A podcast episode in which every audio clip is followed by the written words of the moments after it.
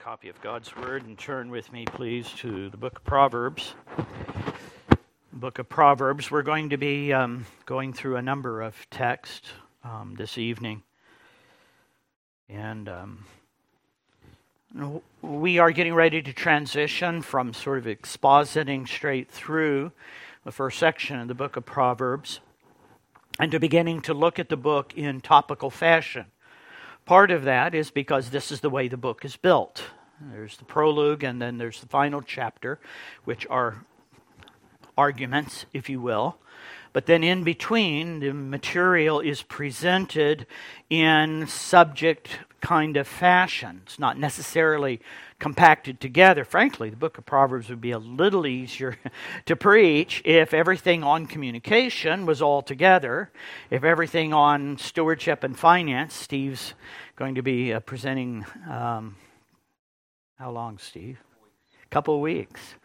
And uh, otherwise, you just got to gather it all up and see how it makes sense and present it in order that makes sense to us. But I thought that as we moved forward, be prepared to move forward, inspired entirely by Brady's two minutes of walk, walking through real quickly this the fear of the Lord. I wanted to take this up as a transition into considering the book topically. And so, before we do that, I wanted to consider the importance and wisdom of fearing the Lord. Now, one of the things about any topic in the book of Proverbs is, is that you're not dealing with everything the Bible has to say on the subject.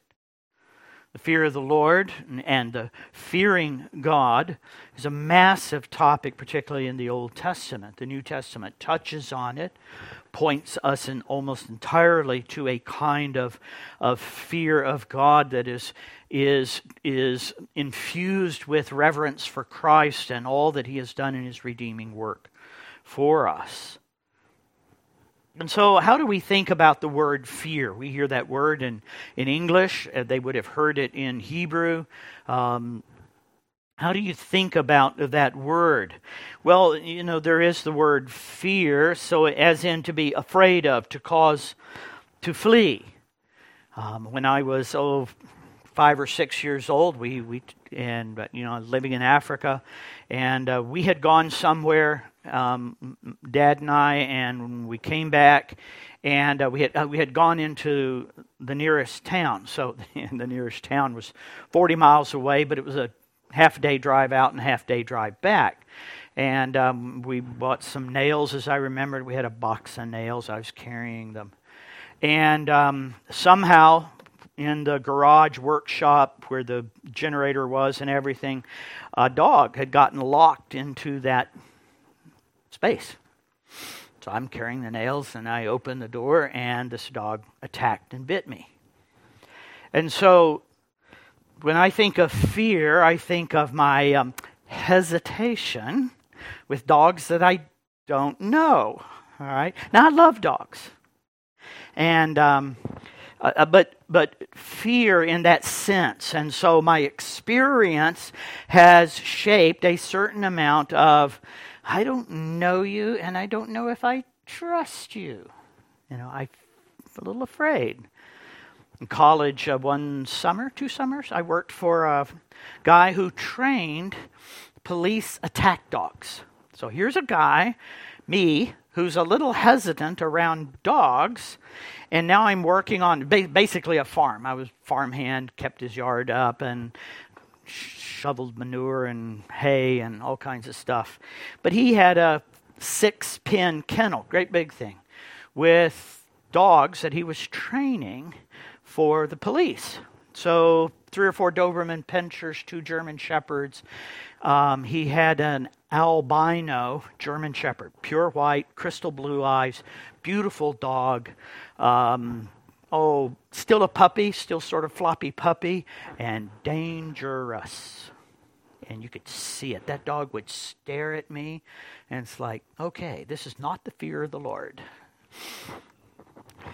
And um, he would, um, yeah. So uh, watching those dogs, and, and they would, you know, have you ever seen that kind of dog? You know, they, they, they, they don't have to move a lot, they just stare at you. Yeah. So, fear, as in to be afraid of, to cause to flee. And so, does the Bible use that word? We'll talk about it in just a moment.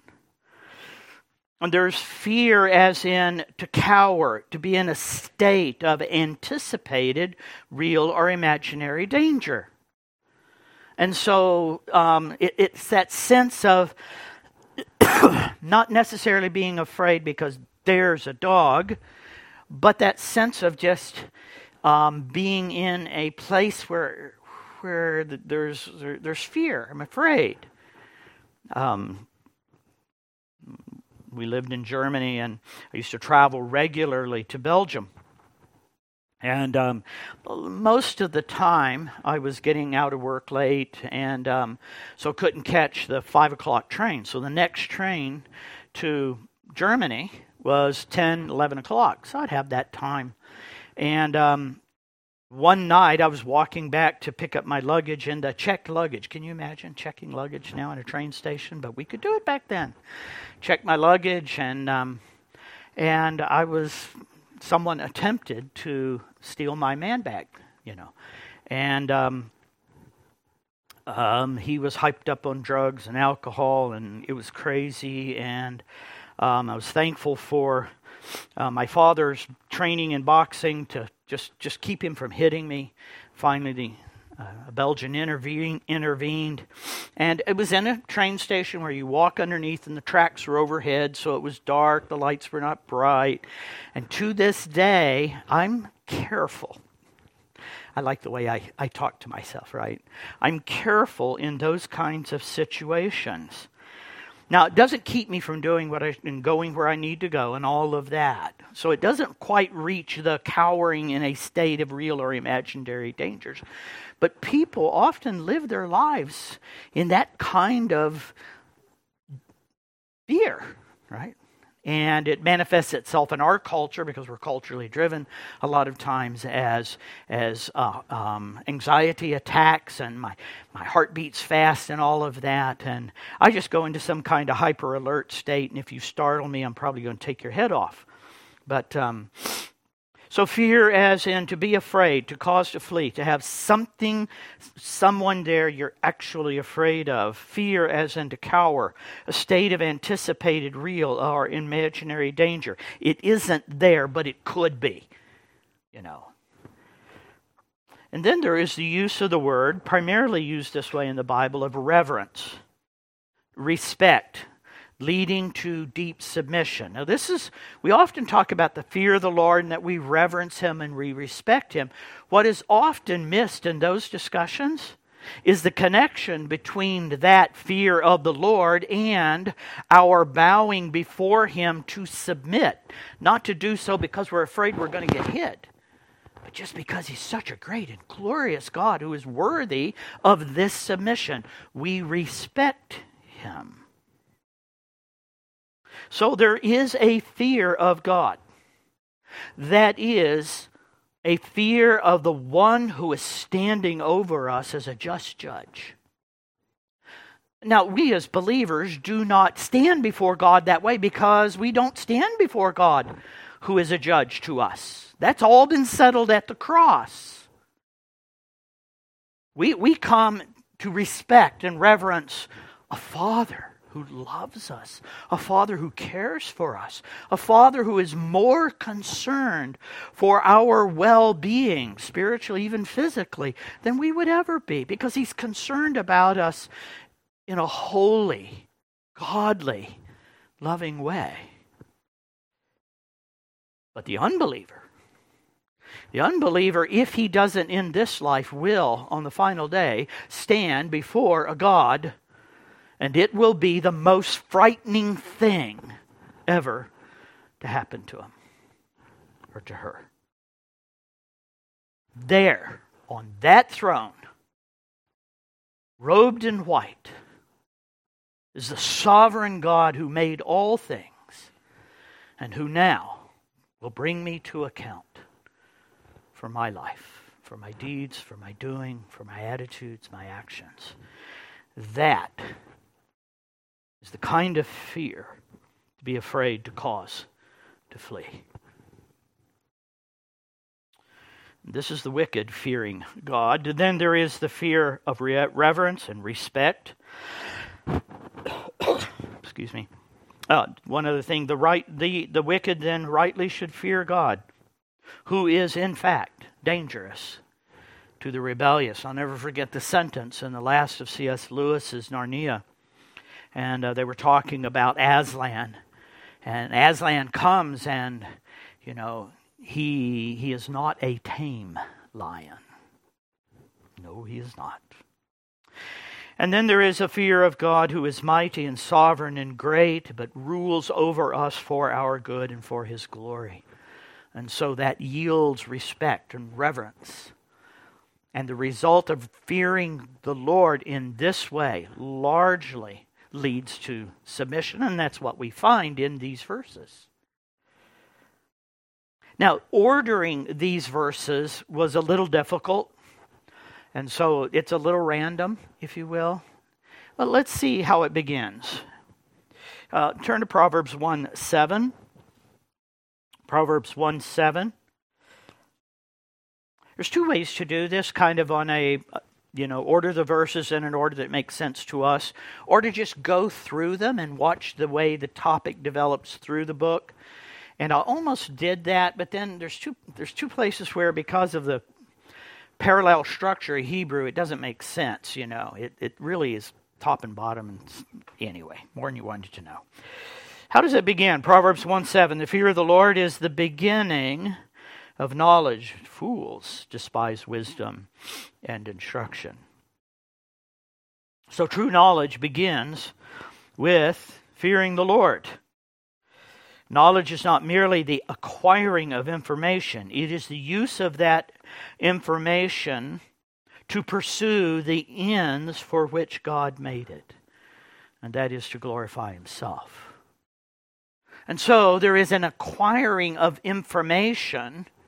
There is data processing, if you will, by scientists, for example, in the world, who are not functioning necessarily in the fear of the Lord but their uh, acquisition of that data, that information, that knowledge is not leading them to glorify God. In fact, according to Romans 1, it often is in the pro- very process of rejecting the Creator. The knowledge that is acquired is, is to reject the fear of the Lord.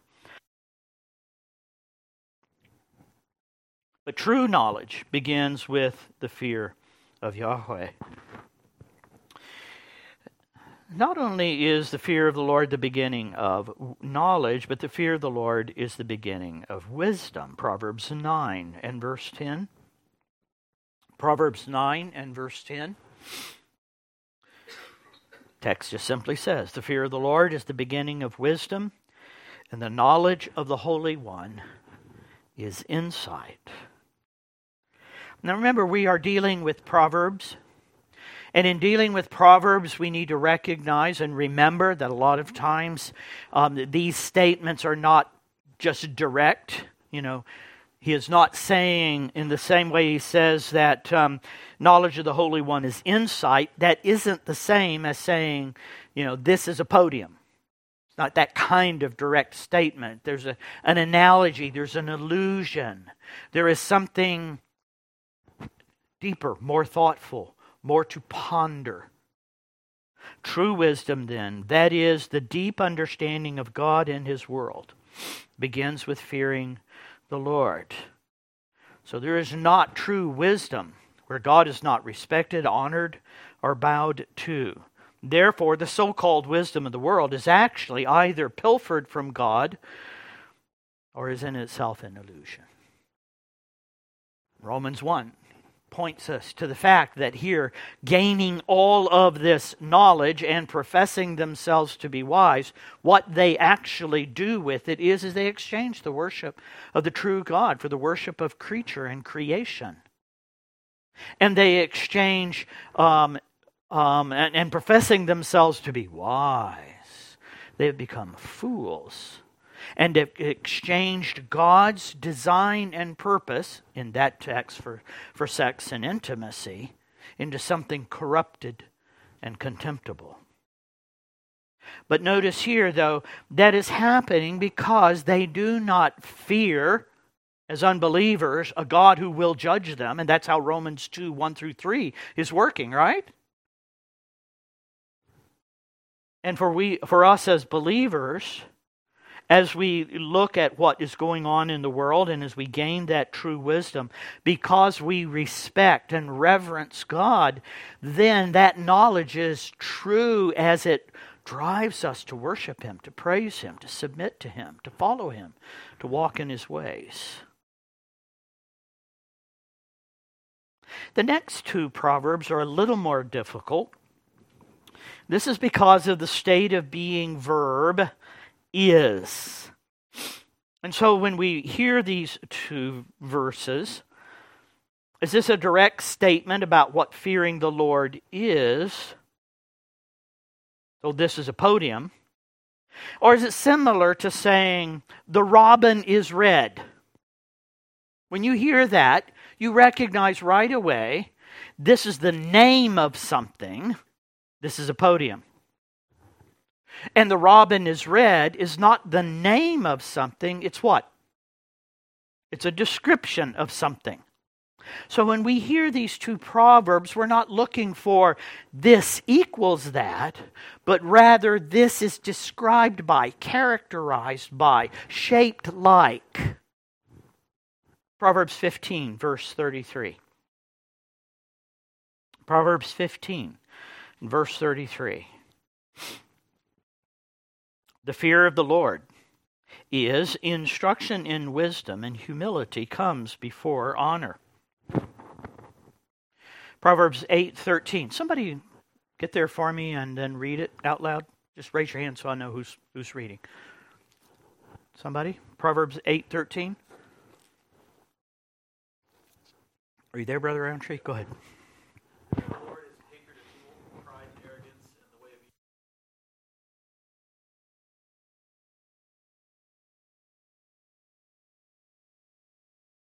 So the fear of the Lord is, the fear of the Lord is, the fear of the Lord is instruction, the fear of the Lord is hatred of evil.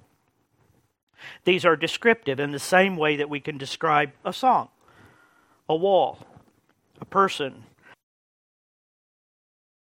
We can do so with words like beautiful, or colorful, or tall.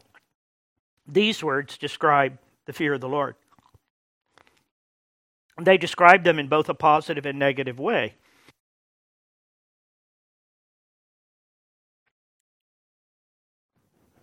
Positively, instruction in wisdom and the right relationship between things a part of what the fearing of the Lord describe looks like. Its contours are teaching, and its color is humility. Now, you say, well, that doesn't make sense in one sense, no. It's supposed to get, make you pause and think about it, ponder it, reflect on it. What does it mean for the fear of the Lord to be described as instruction in wisdom? What does it mean for the fear of the Lord to be described as humility before honor? So the fear of the Lord is characterized by teaching, instruction, communication in the realm of godly wisdom. And I think the second one, as you ponder it, says that the fear of the Lord requires humility. At some sense, that's true, just on its face. To honor and respect God requires that we be humble before Him. But the text actually says that humility comes before honor.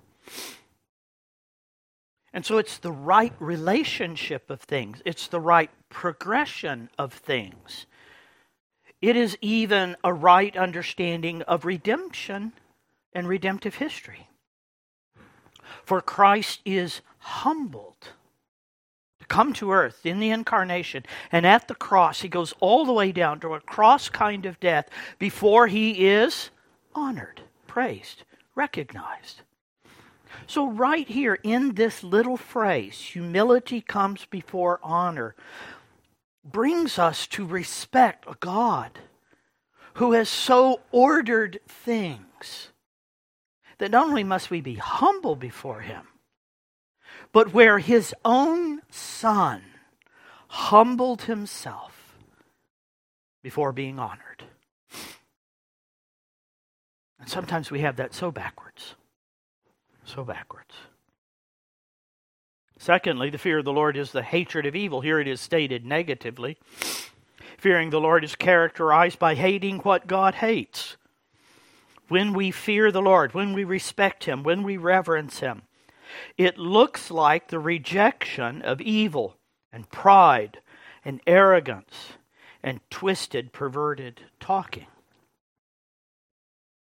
It is learning to hate what God hates.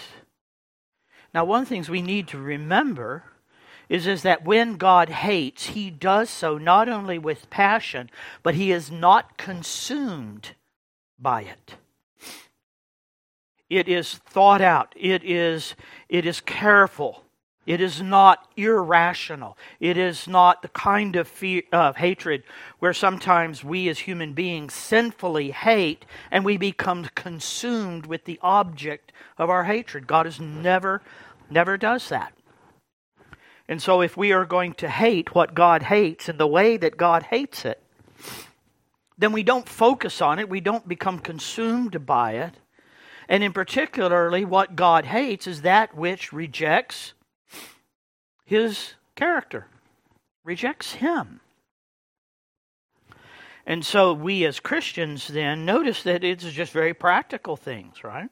Evil and pride and arrogance, even down to twisted, perverted talking. So, obviously, where the opposite of each of these is, there is no fear of the Lord. Why? Because fear of the Lord, fearing the Lord, shapes our submission. I'm going to come back to that over and over again. See, this carries over into the realms or spheres of authority. Submission is only genuine where respect is its driving motivation. Therefore, we are called on as Christians, even when people or institutions behave unrespectfully. Is there such a word? There is now. yeah. yeah, they have a, an addendum to the Oxford Dictionary. It's called Russisms. So, so you know where if we if we do not respect those institutions, we will not submit to them. If we do not respect people in authority, we will not submit to them. And therefore, Ephesians ends with that exhortation to husbands to be sure, see to it that you love your wives. And then the surprising turn, because he does not say, Paul in that text, wives, see to it that you, what would you expect? Yeah, you, you submit to, you know, we would expect, since there's loving husbands, then we would expect that wives see to it that you submit to your husbands. Not what he says. What does he say? Respect. To respect. And so Paul, maybe even working out of what we see in the book of Proverbs, recognizes that the biblical root of submission is respect and honor. But in order to honor and to be honored, humility must go before it.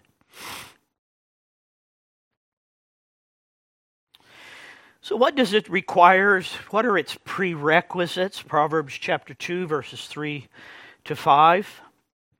We've already looked at these somewhat in depth, so I'm going to just point to them. Proverbs 2, verses 3 to 5 beginning sort of in the middle of a sentence, yes, if you call out for insight and raise your voice for understanding, if you seek it like silver and search for it as for hidden, treasures, then you will understand the fear of the Lord. You see the if then, if you do this, call out, if you seek, if you pursue, if you search, then what is it that is found? Understanding the fear of the Lord. Now, that's not what you would expect, right? If you call out for insight, you want understanding, you hunt for these because they're valuable, then what you expect is, is that you're going to have insight. You're going to have, but what happens though is, is that that true knowledge, that insight, gives us, brings us to understand what it means to reverence and respect the Lord and find the knowledge of the holy, the knowledge of God. Understanding comes through seeking and pursuing and going after it as something to be valued. It is a treasure.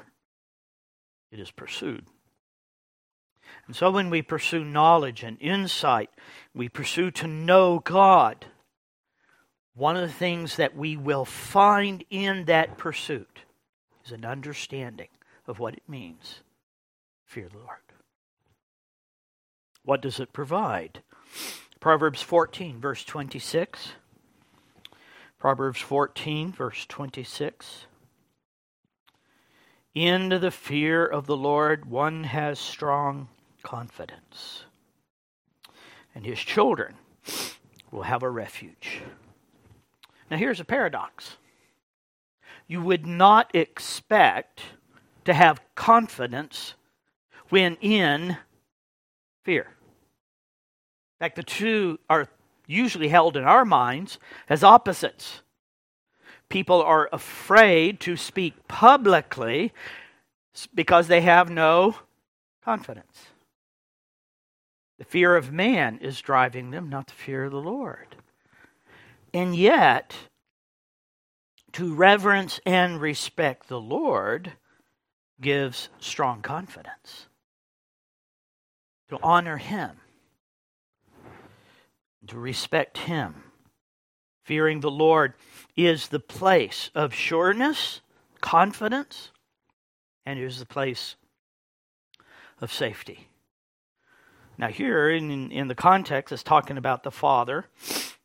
And so, the Father then, who reverences the Lord, his children will find in him and in the Lord, but even in their fathers, a refuge. A refuge, a place of safety, a place of security.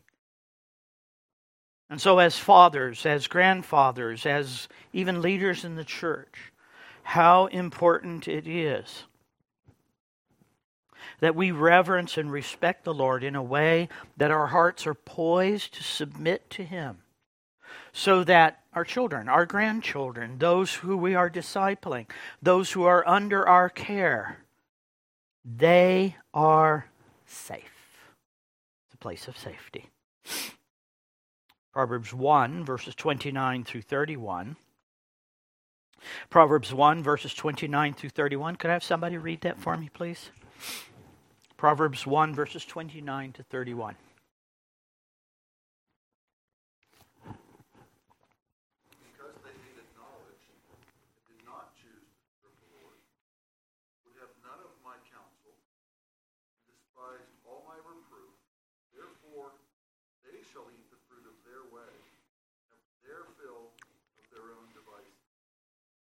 Once again, that connection between choosing not to fear the Lord, and therefore what you see here is a hatred of knowledge, there is rebellion, there is a lack of submission.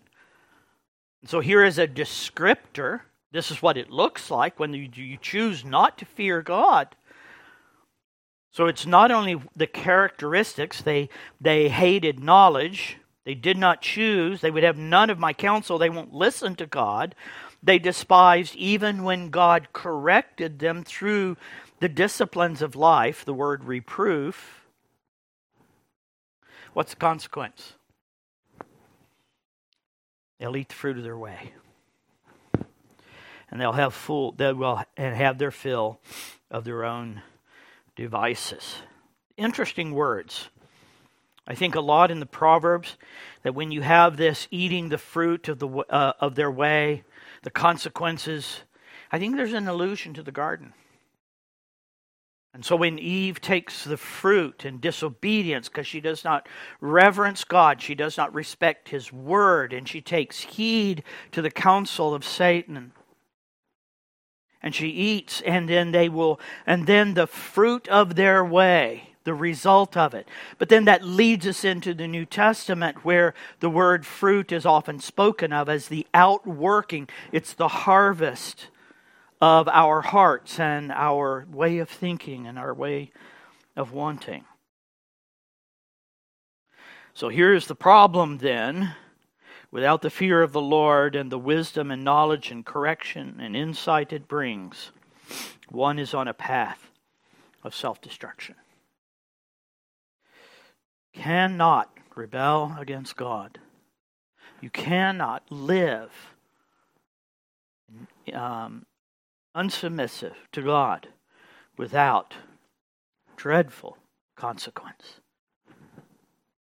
Proverbs 16, verse 6 By steadfast love and faithfulness, iniquity is atoned for, and by the fear of the Lord, one turns away from evil. My comment here is just that the fear of the Lord is also wrapped up in the Lord Jesus Christ, who has paid for our sins and causes us then to turn away from evil. At the time it was written, it would have been heard differently. By steadfast and faithfulness, iniquity is atoned for. The word atonement here means to cover. It would have pointed them to the mercy seat inside the tabernacle, inside the Holy of Holies, over which the cherubim hovered, in which um, the, the high priest went once a year and sprinkled the sacrifice for an atonement, a kafar, a covering for sin. And so God's steadfast love and faithfulness, God covered over, God made provision even for the sins of Jewish people and Gentile people before the cross. He made provision for it. Now that Christ has died and that his blood, his life has been poured out, our sins are no longer covered, our sins are cleansed, they're washed away. And instead of blood sprinkled on the mercy seat in a physical building in the old, in, in the old covenant, Jesus Christ himself is said to be seated on the throne of mercy. He is our propitiation. He is the one who stands between. He is the one who has paid for our sin. He is the one who has washed it all away. Thank God that our sins are not just covered. Otherwise, we're under the law. Otherwise, we're in the old covenant. Otherwise, there's still beasts to be slain and animal blood to be shed. But no, no, no, no. It's all gone. Don't even have the, the Ark of the Covenant anymore. The temple has been destroyed. The tabernacle was, was, was replaced. It's all gone. Why? Because it's aged and got old? No, because Jesus has come. And by steadfast love and faithfulness, while God had provided for the Old Testament saints, by that very love and faithfulness, God has provided for those of us who are in the new covenant. But that very love and faithfulness, by reverencing and respecting the Lord, turns us, has the capacity, the power to cause us to turn away from evil. Why? Because to reverence, to respect, leads to submission. It leads to holiness. It leads to righteousness. What a, what a great verse. By steadfast love and faithfulness, iniquity is atoned for, and by the fear of the Lord, one turns away from evil. And there is just basically a, just a summary of redemption, isn't it? The Lord has paid for, has taken away our sin, and the Lord has set us on a path where as we respect and reverence Him, we fear Him, then we will walk in His ways and turn away from evil. And what is it worth? Proverbs 15, 16. Better is a little with the fear of the Lord than great treasure in the trouble with it. And here's the operative word better. That's an evaluative word. That is a discerning word, a word of discernment. This is better. I, I, I'm learned over the years, uh, and, and, and, you know, people will okay. Do you like this better than that? Do you like this food better than this? Do you like this restaurant better than this? I don't generally function through life that way. Maybe I'm just undiscerning and uninsightful about food and those kinds of things. And yes, Byron is better than everything. I'm joking. Well, no, not really. But you do have to stop and say, do we agree with both sides of this? That it is better to have the fear of the Lord and little. That is better than to have all this treasure and all the trouble that comes with it. Frankly, most of us will tolerate the trouble that comes with the treasure. Why? Well, we don't believe the truth of this proverb. And finally, the fear of the Lord, the wisdom of fearing the Lord, in that it leads to real life. Listen to these verses and look at all the aspects of the true life, the real life, the fear of the Lord leads to.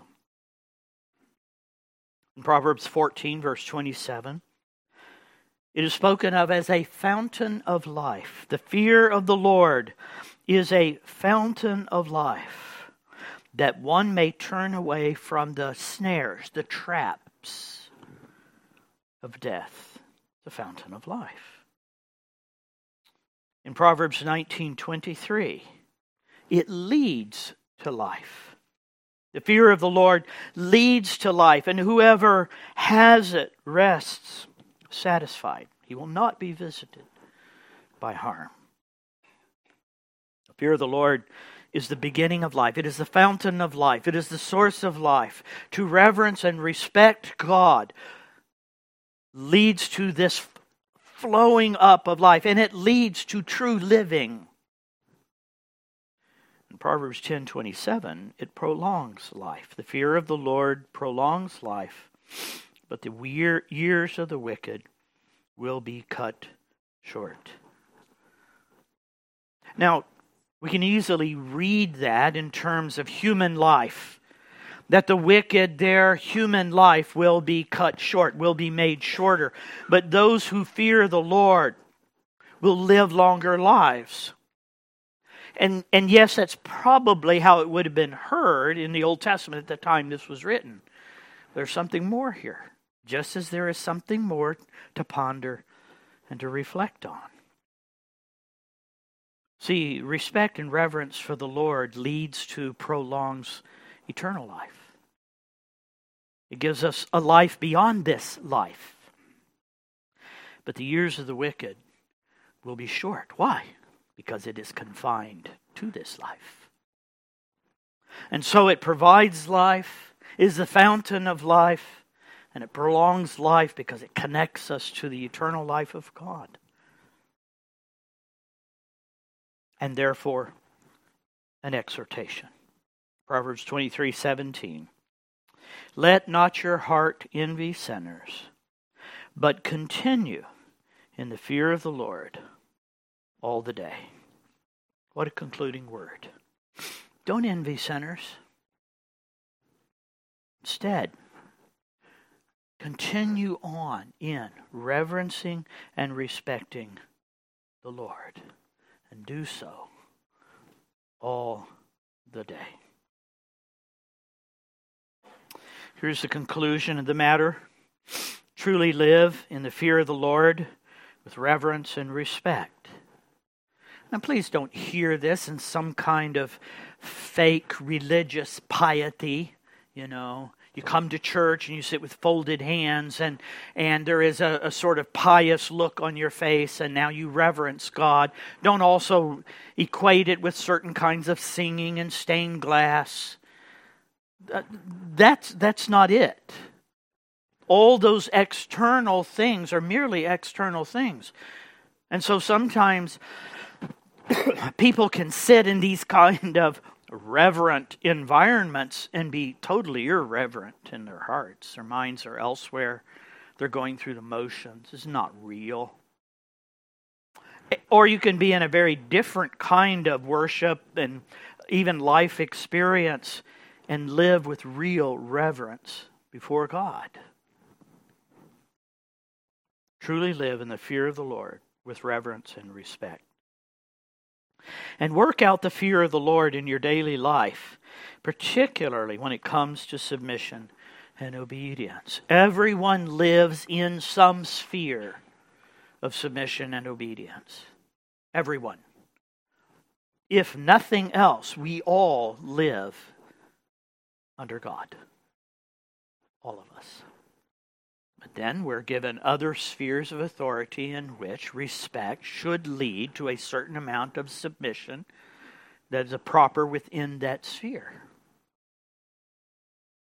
And never forget who the Lord is to us our Redeemer and Ruler, our Lord Jesus Christ, the one that we can reverence and respect and submit our souls to the one who has redeemed us and brought us to himself, the one who has satisfied God, the one who rules over us grace, goodness, and glory. There's great wisdom in fearing the Lord. Let's pray. Father, please Help us to think carefully about these things, press them deeply upon our hearts. That we might truly fear, that we might truly respect and reverence you in a way that is a fountain of life in our souls, that brings us to the true life, causes us to live in eternity. Make this so for your glory. In Jesus' name, amen. Stand with me.